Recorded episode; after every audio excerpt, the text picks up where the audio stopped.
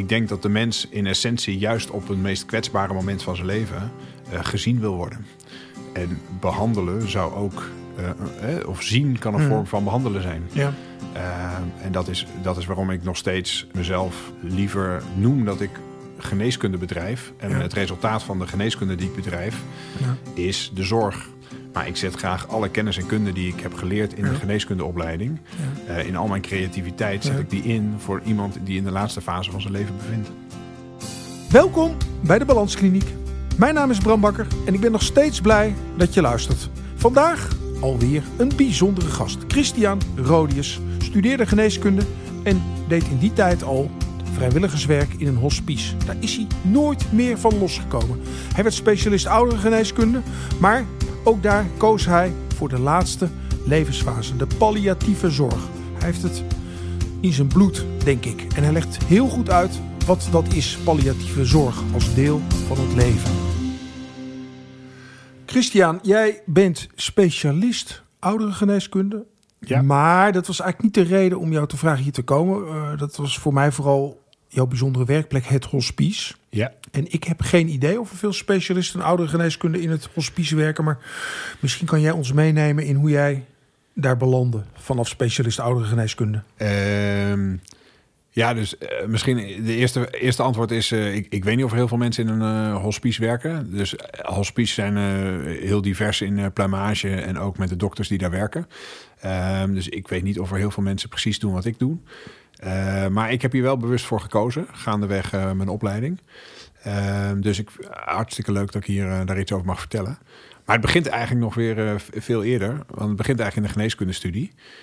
die jij ook doorlopen hebt. En dat is eigenlijk in mijn ogen een hele suffe, saaie studie. Ehm, dus ik had daar nogal wat moeite mee. Ehm, en ik heb toen, uh, ik dacht op een gegeven moment, jongens, dit ga ik niet volhouden. Hè? Alleen maar op receptorniveau uh, dingen doen en achter een microscoop zitten en preparaten en al dat soort dingen. Dus ik, ik moet iets. En er was één docent, Abel Thijs, uh, die eigenlijk de meest saaie stof nog interessant kon maken. Daar heb ik, me, eh, heb ik mijn stage bij gedaan. Overigens in een lab, wat eigenlijk heel gek was. Dus wat, wat gaf Abel thuis? Ja, inter, in, echt zo'n interne uh, geneeskundeman... die wandelend zeg maar, alle ziektebeelden op, op kon noemen... en alle, altijd, altijd weetjes wist waar iedereen dacht van... jongens, het was een vrij indrukwekkende man om mee samen te werken. Uh, dus dat was één ding. En ik was lid bij een studentenvereniging... want ik genoot wel enorm van het studentenleven, maar niet van de studie. En uh, in die studentenvereniging hadden we ook een sociale activiteitencommissie. En wat die eigenlijk deed, is die raapte gewoon allerlei het hele aanbod van waar je als vrijwilliger, als student bij, bij, bij, kon bijdragen, uh, raapte die bij elkaar. Uh, en zo raapten ze ook bij elkaar dat ze in het, in het hospice in Amsterdam, Curia, zochten ze nog vrijwilligers. Uh, en toen dacht ik van nou, eigenlijk kan ik dat nog wel doen. Dat lijkt me nou leuk. En ik had in, de verpleeg, of in de opleiding moet je de verpleeghulpstage doen. Dus ik kon eigenlijk ook meteen aan de slag. en dat heb ik gedaan. En daar Um, als je het hebt over belangrijke gesprekken in mijn leven, is, eh, zei een verpleegkundige op een gegeven moment van joh, je moet eigenlijk niet zo gek veel gaan doen. Je moet niet mensen gaan wassen of uh, geen klusjes doen. Je moet alleen aan het bed gaan zitten bij deze mevrouw. En je moet niet zeggen, en die mevrouw gaat jou vertellen waar het gesprek over gaat. En ik herinner me nog, de eerste avond hebben we um, in, in Midden-Amsterdam hebben we een Europese avond voetbal gekeken van PSV. Um, en, en eigenlijk dat samen kijken was, het, was een aanzet tot gesprekken met die vrouw. En die vrouw die heeft uh, daarna nog van alles verteld over hoe het voor haar was om in het hospice te zijn en, en, en, en te weten dat je doodgaat. Um, en dat heeft bij mij de, uh, de interesse aangewakkerd om met mensen in gesprek te zijn over hoe is het dan om te weten dat je leven gaat eindigen. Um, en toen wist ik op een gegeven moment van jongens, dit, dit is iets waar ik me nader in wil bekwamen. Ja. Um, nou, en toen met een heel aantal omzwervingen in het ziekenhuis, waar ik ook een tijd heb gewerkt, uh, bij de spe als specialist oudergeneeskunde de opleiding gedaan. Um, en toen dus uh, ja, feitelijk door een reorganisatie, uh, omdat verpleeghuizen moesten sluiten, ben ik toen weer bij, um, bij Bardo terechtgekomen. En Bardo is het hospice ja. in Hoofddorp waar jij... Waar ik werk, ja. En, en, dat is ook je enige baan, hè? Ja. En hospice is even heel, heel plat uh, een plek waar mensen naartoe gaan die weten dat ze gaan overlijden. Ja. He, dus de, het behandeltraject of de, de optie genezing is achter de rug. Ja. Dat, dat staat eigenlijk toch al een beetje haaks op hoe je als dokter wordt opgeleid. Wij zijn er voor het leven en we strijden Ja, uh, mee eens. Dus daar zit de spanning. Ja. Ehm, dat, dat, ehm, eh, dus als, als, je me, als je me de kast op wil krijgen, moet je zeggen dat iemand uitbehandeld is. Ehm, want dat is natuurlijk vaak wat er wordt gezegd. Hè? Dus de dokter op het moment dat hij uit, uh, dan zeggen van ja, ik kan niet meer genezen, dus we zijn uitbehandeld. wat eigenlijk een hele gekke term is, omdat je nog steeds kunt handelen. Ja. maar dat staakt inderdaad haaks op wat we in ieder geval denken dat geneeskunde is. Maar ik heb uh, maar dan ga je de kast op omdat je dat nou, omdat ik dus... interpreteert als uitgehandeld. Ja, dus als je zegt uitbehandeld, ja. dan vind ik dat je iets zegt over uh, wat ik kan bieden richting de patiënt. Ja. Terwijl ik vind dat het moet gaan om de patiënt. Ja. Uh, en als de patiënt zegt, jongens, ik heb behoefte om na te denken hoe ik het laatste stukje van mijn leven in wil vullen, dan moet er in dat laatste stukje wordt er ook gehandeld daar moet je dan bij uitstek, zou je als zorgverlener moeten zeggen van jongens, uh, misschien kan ik, kan ik je daar niet bij helpen, maar er kan wel gehandeld worden en er kan ook ondersteund worden. En ik kan met jou meelopen in die laatste fase. Ja. Uh, dus juist daar uh, kan essentiële zorg geboden worden. Maar dan moet je wel van je eigen, ehm, ik zou maar zeggen, van je eigen gereedschapskist van pillen en van behandelingen, bestralingen, foto's, chemo, dat soort dingen moet je afstappen. En je hoeft het ook niet allemaal zelf te kunnen, maar je moet het wel uh, faciliteren. En daar, daar vind ik doorgaans de dokter die zegt dat hij uitbehandeld is, die faciliteert niet wat de patiënt wel nodig heeft. Om het een beetje gechargeerd te zeggen. Ja, ja. Maar je, zou een beetje, beetje flauw misschien, maar toch kunnen zeggen: uh, dokter Rodius zit niet voor niets waar hij zit, want die heeft een veel te recalcitrante opvatting over het doktersvak. Uh, ja, uh, daar kan je misschien. Uh, je kunt het recalcitrant noemen, maar ik, ik, denk dat de mens in essentie juist op het meest kwetsbare moment van zijn leven gezien wil worden. Uh, en behandelen zou ook, eh, of zien kan een hmm. vorm van behandelen zijn. Ja. Ehm, en dat is, dat is waarom ik nog steeds mezelf liever noem dat ik geneeskunde bedrijf. En ja. het resultaat van de geneeskunde die ik bedrijf ja. is de zorg. Maar ik zet graag alle kennis en kunde die ik heb geleerd in de geneeskundeopleiding, uh, in al mijn creativiteit, zet ik die in voor iemand die in de laatste fase van zijn leven bevindt. Ja. Maar het, het begint dan toch bij zien en gezien worden?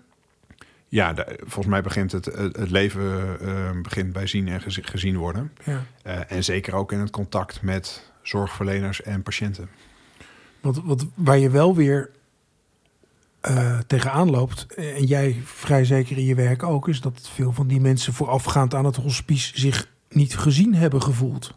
Want de patiënt met de kwaadaardige gemetastaseerde tumor van orgaan X of Y. Ja, ja dus, maar kijk, um, ja, dus als je nog, als je nog iets, één stapje ervan af, af gaat staan, um, los van geneeskunde, uh, hebben we eigenlijk geneeskunst.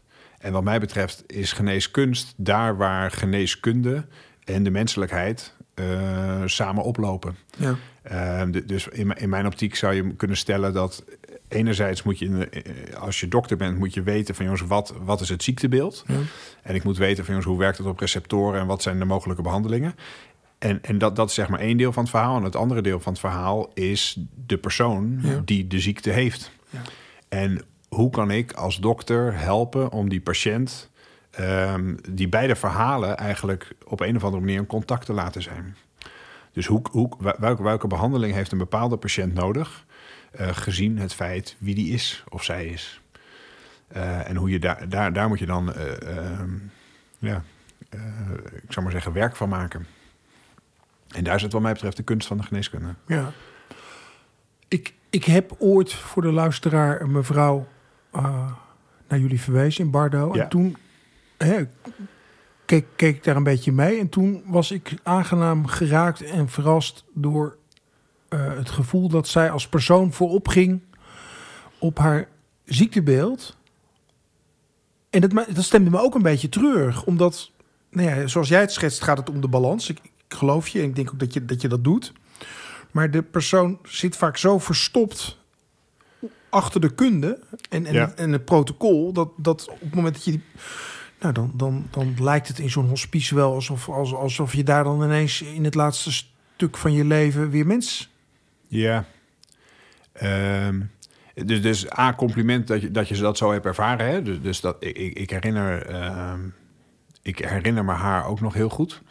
Uh, want zij zei van jongens, ik kom hier, maar ik, ik ben in mijn leven ben ik ook wel een hopeloos geval genoemd. En ik weet nog dat een van de dingen die ik zei van jongens, nou, ik geloof eigenlijk niet in hopeloze gevallen. Uh, dus wij, wij, willen er voor jou zijn in deze fase.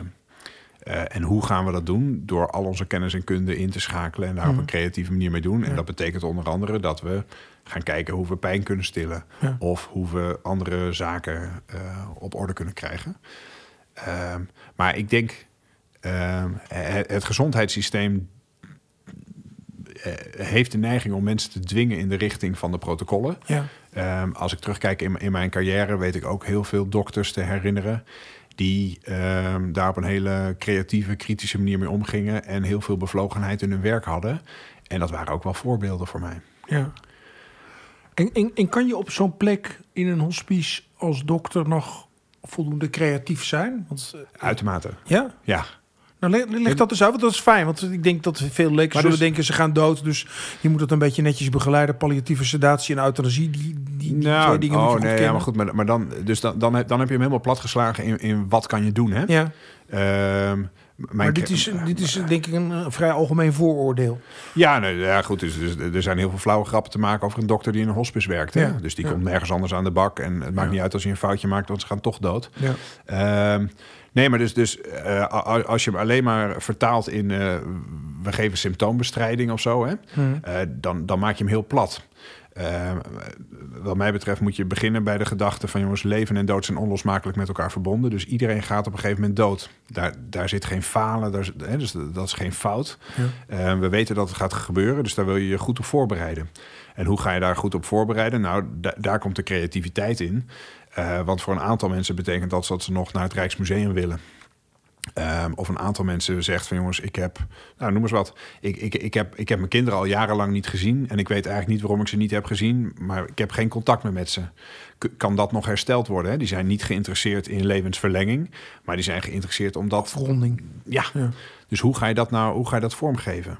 Um, en dat, en dat, daar komt veel creativiteit bij kijken in de zin dat je Um, gebruik kan maken van rituelen, van geestelijke verzorging, van, van creativiteit. Hè? Dus muziek, mhm. expressie. We hebben schilderprojecten. Uh, mensen maken herinneringsdozen, kijken terug op hun leven. Uh, dat is echt bij uitstek iets wat je met elkaar als team doet. En daar speel ik een, eh, een, rol in. Daar ben ik blij in omdat ik een rol speel. Maar dat is niet meer dan een onderdeel van wat we als, als hospice bieden. Ja, maar daar, daar ben je dan wel de nummer 10, toch? Je bent een beetje de spelverdeler. Uh, ik ben misschien wel spelverdeler. En, en, ik ben ook aanjager om, om, om mensen in te schakelen. Um, maar nummer 10 is maar één, hè? Dus dan uiteindelijk heb je toch nog steeds je elftal nodig. Ja, nee, nummer 10 zonder goede linksbuiten en goede rechtsback. Dat, dat werkt speelt niet, in een wereldteam. Nee. nee. heb je, dat vind ik denk ik heel mooi. Uh, dan ben je daar tegemoet gekomen door, door het boek wat je hebt samengesteld. Waarin heel veel facetten van wat er in een hospice gebeurt uh, worden besproken. Lees dat boek, mensen. Um, maar wat, wat, wat, kan je iets zeggen hoe, wat jij vindt dat mensen over een hospice zouden moeten weten? En dan bedoel ik niet alleen vechten vooroordelen van tafel, dat mag ook. Maar ook wat, wat, wat, hoort iedere Nederlander over een hospice te weten, ook al is je er nooit geweest? Um, nou, dat, dat het een plek is waar leven centraal staat. Ehm, de, dus we, eh, het leven wordt geleefd totdat het einde daar is. Ehm, dus dat is denk ik, eh, en dat is nog los van hospice. Uh, als, als je denkt over palliatieve zorg, eh, dat is de zorg die, die, alles in staat stelt. Dus ik zeg wel eens, hè, als je Twitterbui wil maken, palliatieve zorg betekent mogelijk maken. En aan, aan mij om als het ware de vraag tevoorschijn te luisteren van wat de patiënt in kwestie als belangrijk ervaart en wat voor hem of haar nog waarde heeft en hoe we dat mogelijk moeten gaan maken. Dus ik had, ik had laatst een gesprek met een, uh, meneer. En die zei van, joh, uh, het maakt me eigenlijk niet uit of ik nog uh, drie maanden leef, drie weken of drie jaar.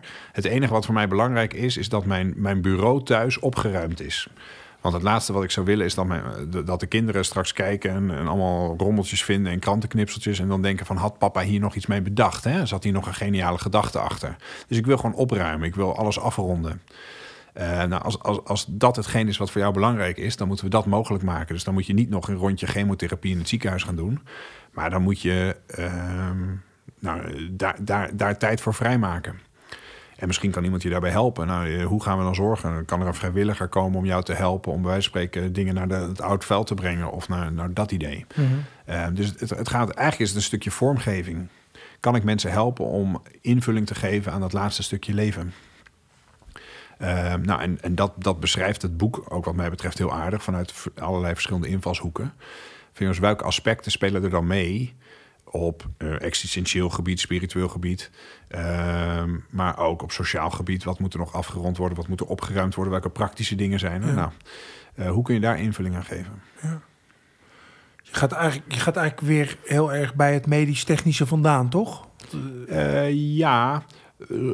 Kijk maar, dus, dus het mogelijk maken zit hem er ook in dat als jij misselijk bent ehm, door diagnose A, B of C, ja. uh, kan ik die misselijkheid verhelpen, zodat jij achter je bureau kan zitten. Ja. Uh, dus ik, ik zet dus het, het hele sec medische en medicijn gebeuren ja. staat heel erg hand in hand met wat, wat wil ik dan mogelijk maken. En die moet ik beide moet ik die hebben. Ik weet nog, op een gegeven moment kwam er een vrouw naar me toe en die zei van jongens, ja, ik ben een. En ze kwam bij mij op het spreekuur, dus ik heb ook een tijd spreekuur gedaan in het Spaarne Gasthuis. Um, en, en haar man was ziek en zij kwam en zij zei van jongens, ik ben een ontzettend knuffelerig type. En dat zei ze wel drie keer. En toen bleek dat de pijn het zo onmogelijk maakte voor hem om haar vast te houden of vastgehouden te worden. Dat het, het essentiële wat we moesten doen was zorgen dat die pijn onder controle was. Zodat ze, ze elkaar weer echt konden knuffelen. Ja. ja. dat is ook mogelijk maken. Ja. Uh, maar als iemand zegt van jongens, ik zit in mijn knoop met waar, waarom ik.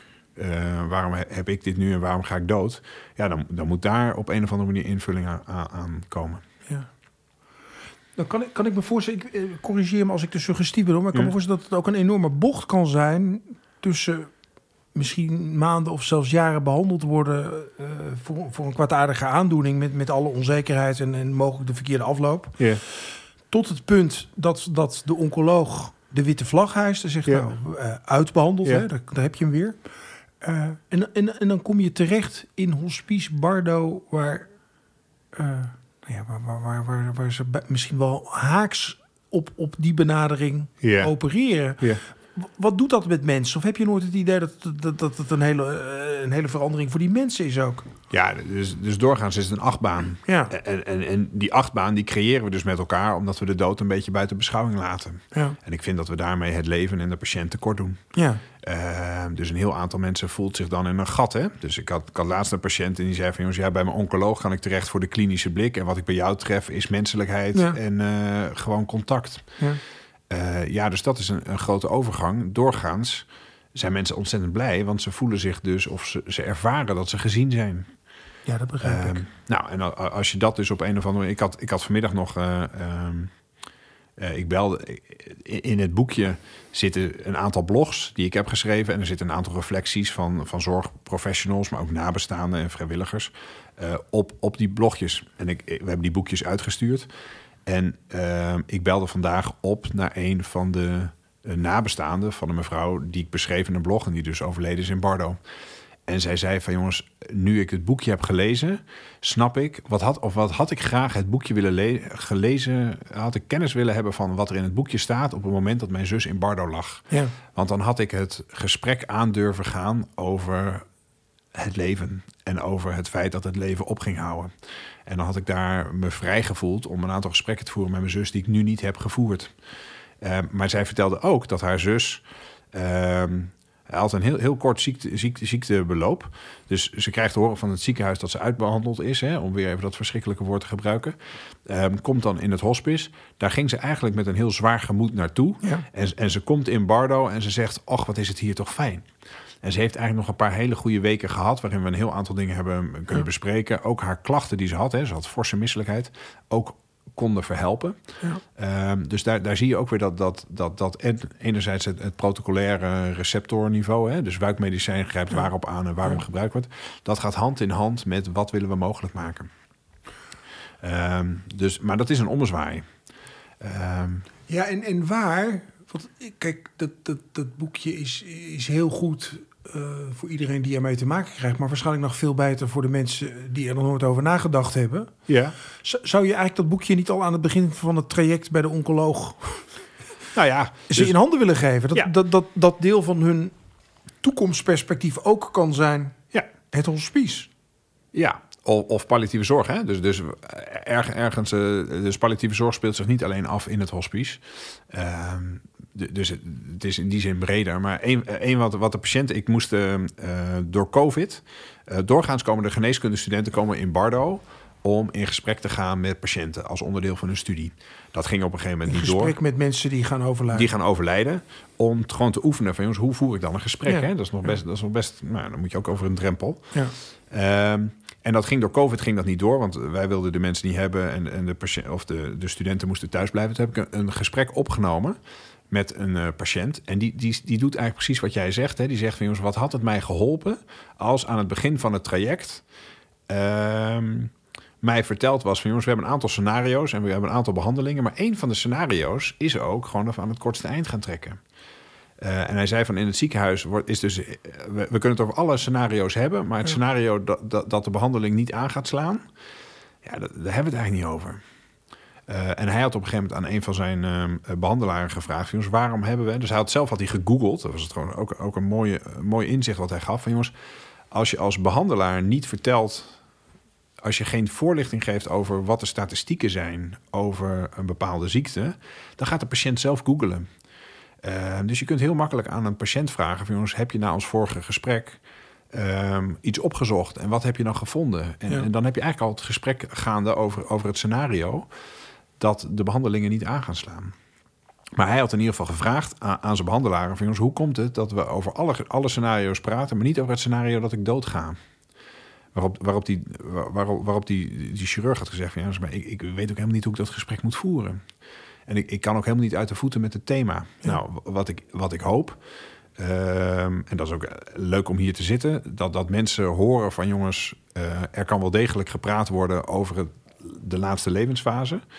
En als je niet weet hoe dat moet, ja, laten we dan op, op- met elkaar eh, oefenen en stoeien hoe dat wel kan. En hopelijk is het boekje, eh, omdat we leven met zicht op het einde, dat, dat, dat vat hem eigenlijk helemaal mooi, mooi samen. Ehm, ja, dat geeft eigenlijk handreikingen hoe we dat zouden kunnen doen. Eh, want ik denk dat daar de geneeskunde en de geneeskunst en de maatschappij bij Ja. gebaat is.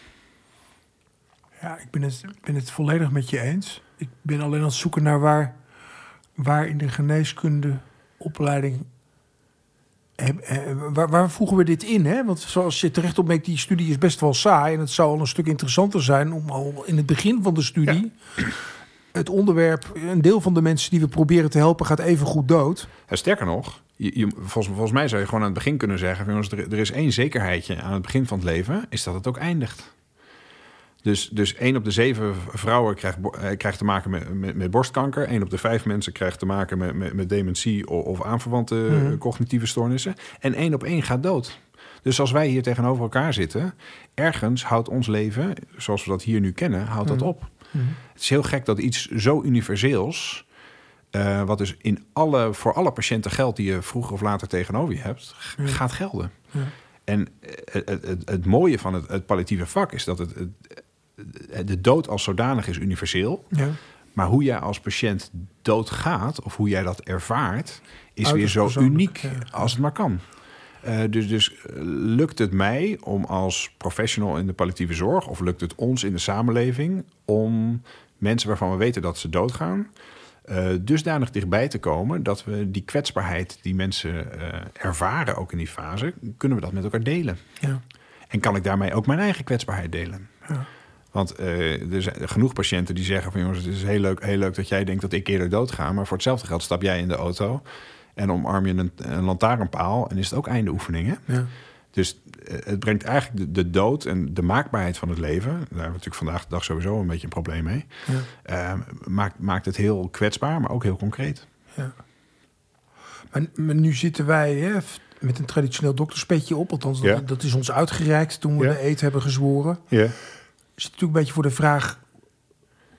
mo- Moet er in onze identiteit niet iets worden toegevoegd? Of moet er, moet er geen beweging in die, tijd, in die identiteit komen? Verandering?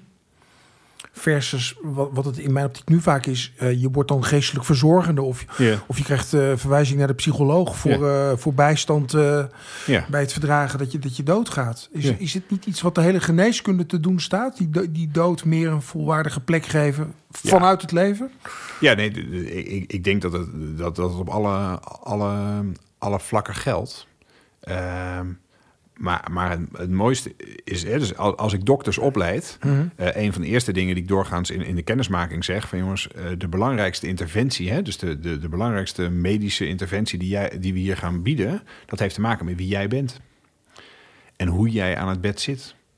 En eh, de dokters moeten, hè, dus we, we hebben leergesprekken, we hebben leerdoelen en al dat soort dingen. Hè, dus dat gaat allemaal heel erg over van wat moet je weten van medicijnen en hoeveel milligrammetjes en al dat soort dingen. Maar, maar, maar de belangrijkste opdracht voor de dokters die bij, bij ons stage lopen is: ik wil dat je gewoon aan het bed gaat zitten Attitude. bij, bij die patiënt en gewoon vragen van jongens, luister, ik ben beginnende dokter. Wat kan jij mij leren om een betere dokter te zijn? Mhm. En, en dat heeft ook veel te, te maken, hè, dus in het individuele geval van de patiënten, is dat je zegt, jongens, wat moet ik nu weten van jou om jou de best mogelijke zorg te bieden?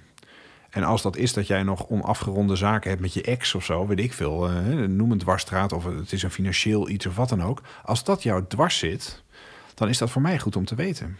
Ja. Eh, dus ik, eh, niet zo heel lang, geleden was er een man die zei van... ja, ik heb gewoon eh, financieel rammelt het aan alle kanten... en ik moet gewoon nog iets afhechten. En ik wil niet dat mijn, mijn familie straks nog met een deurwaarder zit te kloten... omdat er iets is. Dus stel me in staat om dat te doen. Nou, dat hebben we gedaan met rechters en weet, weet ik veel, ja, al, al, alle mikmakken eromheen. En toen dat klaar was, kon hij zeggen van... jongens, nou nu heb ik in ieder geval, la- laat ik geen rommel achter. Nou, als ik dat niet had gevraagd en ik had alleen gevraagd van heb je pijn... Eh, dan, was, hè, dan, dan wa- was ik heel erg op die pijn blijven hangen, terwijl dat niet de echte issue was. Ja. Maar nu ben ik overtuigd eh, van het belang van het werk wat je doet en de manier waarop Ja. je het doet en wa- wat, het, wat de geneeskunde van zou kunnen leren. Maar binnen de, binnen de spelregels van ons vak is, is, er, is er geen eh rechtstreeks route naar professor Rodius, hoogleraar eh, laatste levensfase. Want evidence-based onderzoek is een beetje lastig in een hospice. Ja, maar dat moet je, moet je ook niet onderschatten. Dus Ne- Nederland kent wel een aantal hoogleraren...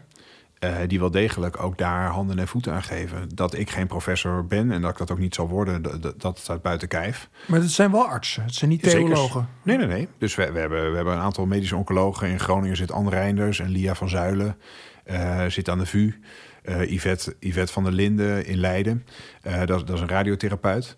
Dus eh, het, het mooie is wel degelijk dat er... en dan heb ik nog niet eens het complete rijtje... maar dat zijn echt wel dokters die vanuit hun eigen specialisme... bevlogenheid hebben om de palliatieve zorg over het voetlicht te brengen. Dus, dus ik geloof wel dat er een, enorme verandering gaande is. En ook niet onbelangrijk. Hè. We hebben, er wordt geld vanuit de overheid gestopt in een project wat heet Optimaliseren onderwijs palliatieve zorg. Ja. Om juist dit soort aspecten, en dan hebben we het niet alleen over kennis, maar ook over vaardigheden en over attitude, ten aanzien van palliatieve zorg gewoon te verankeren in de medische opleidingen. En dan hebben we het niet alleen over de geneeskunde, maar ook over MBO en over de Ja. verzorgenden. Nou, dat zit er allemaal in. Dus ik denk wel dat er een enorme slag gaande is. Eh, dat we er zijn, nee. Maar eh, daar gaan we natuurlijk. Hè, dus de, gelukkig is er altijd voortschrijdend inzicht en zal het altijd weer verder gaan. Maar er, er zijn wel mooie dingen gaande in, in, de- in palliatief Nederland. Ja, nee, dit, dit klinkt heel goed. Ehm, is er veel smaakverschil tussen de hospices eh, over het land? Of kan je zeggen er is een soort grootste gemene deler? Ehm, nou, ik hoop in ieder geval dat de grootste gemene deler is dat we mensen zien. Eh, en dat we eh, kunnen kijken van jongens, wa- wat is de zorg die daar aansluit bij op dat moment, bij de vraag die er speelt. Ehm, er zijn wel verschillen in wat er geboden wordt en hoe die zorg geboden wordt. Ehm, dus eh, bij lang niet alle hospice is er een vaste dokter die ehm, aansluit. Maar dat hoeft misschien ook niet, zolang de kennis en kunde die de geneeskunde maar biedt, Ja. op een of andere manier ontsloten wordt. Ehm, dus je kunt ook als huisarts zeggen van jongens, ik, ik ben wel, hè, dus ik, ik, ik zie de patiënt. Mhm. Ehm, ik wil me graag daarin bekwamen. En op het moment dat ik merk dat ik tegen eh, de grenzen van mijn kunnen aankom, dan consulteer ik een dokter die mogelijkerwijs meer weet over, over dit fenomeen. Eh, dus, dus daarin zit wel smaakverschil. En er zit, zal ook smaakverschil zitten in of er continu een verpleegkundige in huis is. Of dat dat veel meer gebeurt met vrijwilligers. En dan betekent dat je misschien bepaalde type zorg of handelingen niet kunt doen in alle hospice. Ja. Maar ehm, doorgaans denk ik dat er, dat er goede zorg geboden wordt. En dat mensen in ieder geval warmte ervaren om zichzelf te zijn. Dus, dus het is niet zo dat in het boek wat jij hebt geschreven eh, het heel erg over hospice Bardo gaat, maar mensen met interesse in het hospice hoe, hoe kunnen dat in dat boek voldoende vinden wat Ja, kijk, dus eh, het is een beschrijving van, van, van dingen die plaats hebben gevonden in Bardo. ja, Eh, maar ik mag hopen dat dit gewoon een boekje is over de palliatieve zorg. En dat mensen eh, voorbeelden uit het boekje ook op andere plekken treffen. Het zou gek zijn als het alleen in Bardo gebeurt. Dus dat, dat, dat geloof ik niet. En sterker nog, ik heb destijds in Curia gewerkt als vrijwilliger. Daar gebeurde dit ook. Dat is toch een andere setting en dat is anders georganiseerd. Eh, maar de, de, kern van wat er in het boekje beschreven staat, tref je ook op andere plekken. ja. Je hebt, je hebt het meer over palliatieve zorg dan over hospice. Dat is denk ik geen toeval. Eh, nou ja, dus ik, ik vind... Hè, dus, dus het merendeel van de mensen overlijdt thuis. Ehm, of niet in een hospice. Dus als we alleen denken dat die, die zorg geboden wordt in een hospice... dan klopt het niet. Hè? Dus de uitdaging is, waar we het net over hadden... van jongens, kunnen we iedereen zo, eh, als het ware, toerusten... dat die zorg goed geboden wordt ook eh, in de huisartspraktijk. Ja. Dus het merendeel van de mensen wil thuis overlijden. Nou, dat, dat is prima. Dus dat, dan moeten we dat faciliteren met elkaar. En dat is dus veel breder dan wat een hospice doet. Maar dat is wat palliatieve zorg in Nederland doet. Ja. Maar is, is dan bij wijze van spreken palliatieve zorg eh, aan huis? Zouden we dat dan Bardo ambulant kunnen gaan noemen? Dus dat je Eh, ja, nou, dus kijk, consultatie biedt of naar buiten. Nou, sterker nog, dat hebben we al. Want, want Bar- Bardo biedt... eh, feitelijk doen we twee dingen. We bieden zorg. Dat doen we in huis bij, met tien bedden. Ja. En we hebben wat heet ondersteuning thuis. Waarbij verpleegkundigen van ons die goed opgeleid zijn... en veel weten van palliatieve zorg... langs zij komen bij de huisarts om te zeggen... van jongens, hoe kan ik in die thuissituatie die goede zorg bieden? Dat is het Ja. ene wat Bardo doet. En de andere wat Bardo doet is voorlichting en educatie. Dus als het ons lukt om met elkaar het brede publiek mee te nemen... over hoe kijken we aan tegen het leven... dan eh, wordt palliatieve zorg eigenlijk laagdrempeliger toegankelijk. En Bardo draagt ook bij aan de opleiding van ehm, medisch professionals... door Ja. samen te werken met de VU. Ehm, ik geef les op de huisartsopleiding, ik geef les bij de RINO... Eh, om juist eigenlijk met name om, om het gesprek over de dood mogelijk te maken. Want op het moment dat je dat mogelijk maakt, ontstaat er ontzettend veel ruimte om te zeggen: van, jongens, hoe geef ik daar dan invulling aan? Ja. En wat heb ik dan nodig? En waar haal ik dan die, die kennis vandaan? Ja. Dus ja, ja we moeten vooral. eh, eh, palliatieve zorg moet niet binnen de muren van het hospice blijven. Sterker nog, eh, mijn pleidooi zou zijn. Hè, dus in, de, in de medische wereld wordt veel gesproken over transmuraal samenwerken. Ja. Hè, dus je, je- je hebt de buik er al wel vol. Maar dat- dat gaat ervan uit dat we nadenken over zorg die gelokaliseerd is in het ziekenhuis. Terwijl de patiënt kent maar één muur, en dat zijn de muren van zijn huis. Ja. Dus als we het hebben over transmuraal, dan moet het gaan over de patiënt. En dat is ook waarom ik zo haak op het woord uitbehandeld. Ja. Dat zegt iets over onze eigen competentie. Dat Ja. zegt niets over de noodzaak of, of de ervaren zorgvraag van de patiënt. En dus, dus als de patiënt centraal stellen, dan is transmuraal die zorg die bij de patiënt aan huis plaatsvindt. En op het moment dat dat niet kan, om redenen A, B of C en een hospice is nodig, nou, vooral, kom vooral naar Bardo of naar, naar Curia of een andere plek. Maar het gaat om palliatieve zorg. Ja. En palliatieve zorg, misschien nog even, dat is misschien voor de luisteraars ook nog wel leuk. Eh, dat komt van het woord pallium, van mantel. Dus palliatieve zorg is, is de mantel die we geven op het moment dat er ongemak is, dat, dat er behoefte is aan beschutting. Nou, eh, dat, dat is niet locatiegebonden. Dat kan niet alleen, het hoeft niet alleen een hospice te zijn, dat hoeft niet alleen het ziekenhuis te zijn, dat mag thuis zijn, wherever. Ja. Ehm, aan ons de kunst om creatief genoeg te zijn om te horen waar de beschutting nodig is en hoe we daar een antwoord op vinden. Ik heb nog een, eh, eigenlijk een consumentenvraag. Hè? Ja. Dus ik, ik heb te horen gekregen dat ik ongeneeslijk ziek ben. Ja. En nu ga ik eigenlijk op zoek naar, naar ondersteuning. Ja. Nou ja, in, in waar we het nu het afgelopen half uur over hebben. Ja. Ehm, hoe, hoe kom ik erachter wat er wel en niet kan? Want eh, Hoofddorp is voor mij een overzichtelijke afstand Ja. eh, vanuit waar ik woon. Maar hoe, hoe vind je waar je wat kan krijgen? Ehm, eh, heel, heel praktisch zou denken, benader je huisarts. Als je in een ziekenhuis bent, vraag gewoon... ik, ik wil contact met het palliatief team. Hè? Dus Mhm. ieder ziekenhuis in Nederland is sinds we de... eh, ge- er is geen enkel ziekenhuis, ook is ook een van de, de kronkels in de geneeskunde... geen enkel ziekenhuis wat oncologische zorg biedt... kan zonder een palliatief team. Ehm, dus, dus daar waar oncologie geboden wordt, en dat is het gekke zit dus als je hartfalen hebt of longfalen of, of Mhm. noem iets, hè, dan heb je geen palliatief team nodig. Maar als je oncologie biedt, nou goed, dus dat laten we even buiten beschouwing. Maar dus ieder ziekenhuis heeft in principe een palliatief team. Dus jij kunt als, als je toch vanuit de consumentenblik wil kijken en je zegt van hier heb ik behoefte aan, dan vraag je van joh, ik wil doorverwezen worden naar het palliatief team. En anders, eh, dan zou ik zeggen dus je huisarts, het ziekenhuis. En als je gewoon zoekt op eh, palliatieve zorg, hè, dan is er eigenlijk één, één website die je moet onthouden in Nederland en dat is palliaweb.nl. Eh, en je gaat naar palliaweb.nl. Dat is de overkoepelende de plek waar eigenlijk alles samenkomt van palliatieve zorg. En dat moet je eh, gewoon kijken. En dan, eh, als je daar een vraag hebt, dan, dan schiet je die daar naar binnen.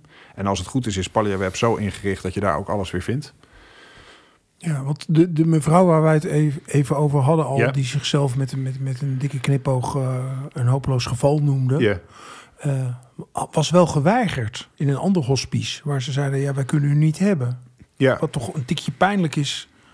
ja dus, ik- dus Dus los van of de argumentatie daar, daar eh, correct is geweest, hoe, Ja. hoe, hoe voorkom je iemand in die levensfase nog zo'n afwijzing? Ja, ehm, dan hoop ik dat er iets of iemand langs zij komt bij deze patiënt in, in de vorm van, eh, zoals jij dat ook hebt gedaan, eh, die gewoon eh, ook zelf even zegt, van, jongens, dit gaan we gewoon regelen.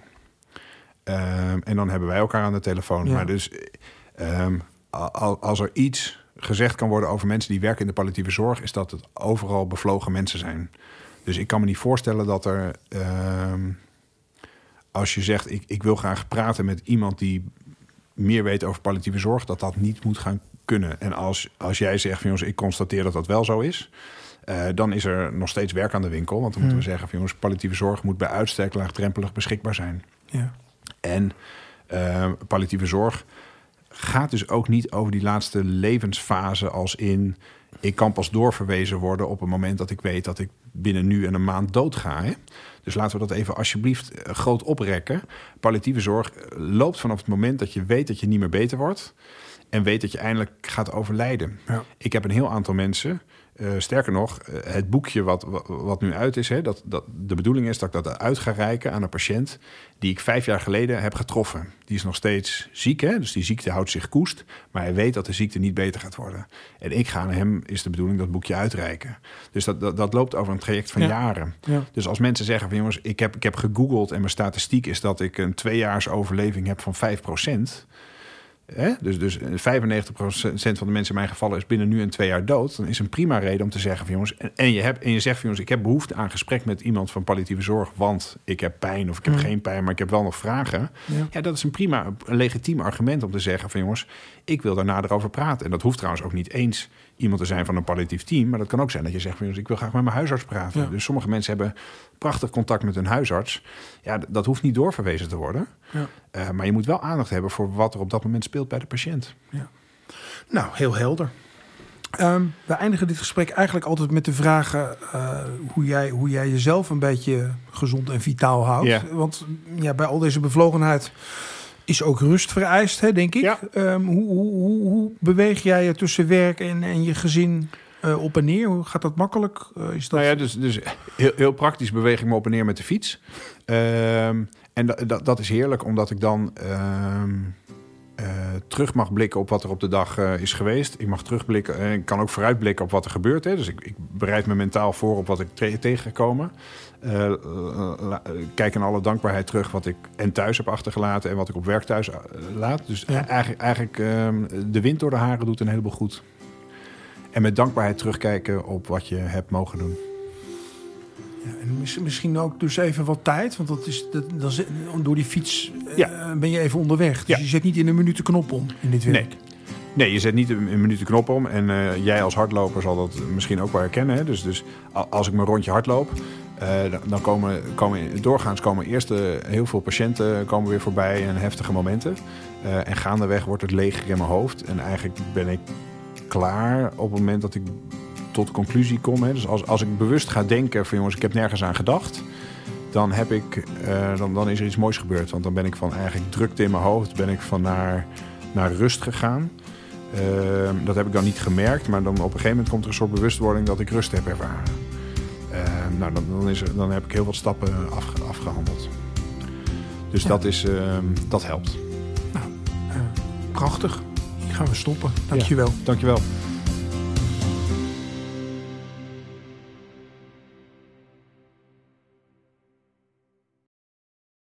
Op een nacht, ik word wakker en hoor buiten een soort knisperend geluid.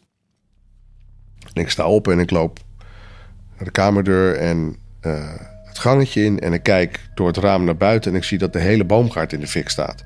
Het eerste wat ik doe is meteen uh, uh, 112 bellen. En ik roep om Vincent, want ik weet niet waar die is. Dus ik ga naar buiten en loop richting de boomgaard en richting dat vuur. En ik voel zo die warmte meteen zo op me afkomen. En zoek daar of ik Vincent zie.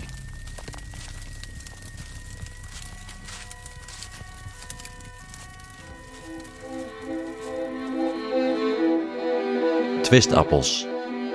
Een podcast van Kanzi door Babylon Audio Collective en Topcast.